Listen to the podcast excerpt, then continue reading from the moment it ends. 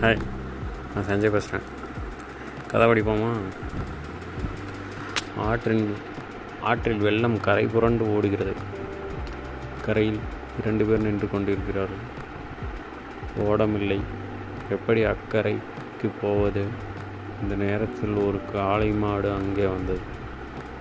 அதுவும் அக்கறைக்கு போக வேண்டும். ஆனாலும் அதற்கு ஓடம் எதுவும் தேவைப்படவில்லை. அப்படியே ஆற்றில் பாய்ந்தது. நீந்த ஆரம்பித்தது இதை பார்த்து இரண்டு பேரில் ஒருத்தன் குபீரென்று ஆற்றில் குதித்தான். அந்த காளை மாட்டின் வாளை க- கெட்டியாக பிடித்து கொண்டான்.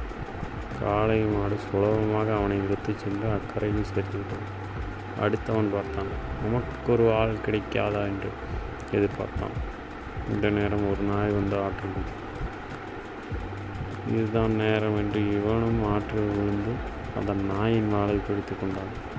இந்த மனிதனையும் இழுத்துக்கொண்டு நாயால் ஆற்றில் நீந்த முடியவில்லை திணறியது ஒரு கட்டத்தில் நாய். வாழ் வாழ் என்று கத்த ஆரம்பித்து விட்டது விளைவு இருவருமே ஆற்றில் நீர் போகும் திசையிலேயே உயர்ந்து போய் கொண்டிருக்கிறார்கள். அவர்கள் போக வேண்டிய திசை வேறு. போய் கொண்டிருக்கிற திசை வேறு. கரை சேர நினைக்கிற மனிதர்களின் கதை இது. சிலர் கரையிலேயே நின்று விடுகிறார்கள். சிலர் காளையின் வாளை பிடித்துக் கொள்கிறார்கள் சிலர் நாயின் வாளை பற்றிக் கொள்கிறார்கள். ஆன்மீகம் என்ன சொல்கிறது தெரியுமா? நீங்கள் கரை சேர விரும்புகிறீர்களா? அப்படியானால் எதையும் பற்றி கொள்ளாதீர்கள்.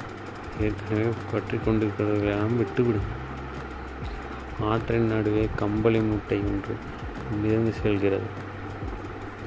உள்ளே ஏதாவது பொருள் இருக்கும் என்கிற ஆசையில் ஒருத்தன் நீந்தி சென்று அதை பற்றி கொள்ள பற்றுகிறான். நீண்ட நேரம் ஆகியும் கரை திரும்பவில்லை. நடு ஆற்றில் போராடி கொண்டிருக்கிறான். கரையில் நின்று கொண்டிருந்த நண்பர்கள் கத்துகிறார்கள் நண்பா அம்பளி மூட்டையை இழுத்து கொண்டு உன்னால் வர முடியவில்லை என்றால் பரவாயில்லை அதை விட்டுவிடு. ஆற்றின் நடுவே இருந்து அவன் அலறுகிறான். நான் இதை எப்பவோ விட்டு விட்டேன் இப்போ இதுதான் என்னை விட மாட்டேன். ஏன்னா இது கம்பளி மூட்டை இல்லை கரடிக்குட்டி நம் வாழ்வில் எதை விட்டு விட வேண்டும் என்று தீர்மானி தீர்மானித்து தேவையுள்ளதை மட்டும் நம்முள் நிறு- கொண்டு தேவையற்றவைகளை கலைந்துவிட்டால் வாழ்வில் என்றும் சுகமாக இருக்க நன்றி வணக்கம்.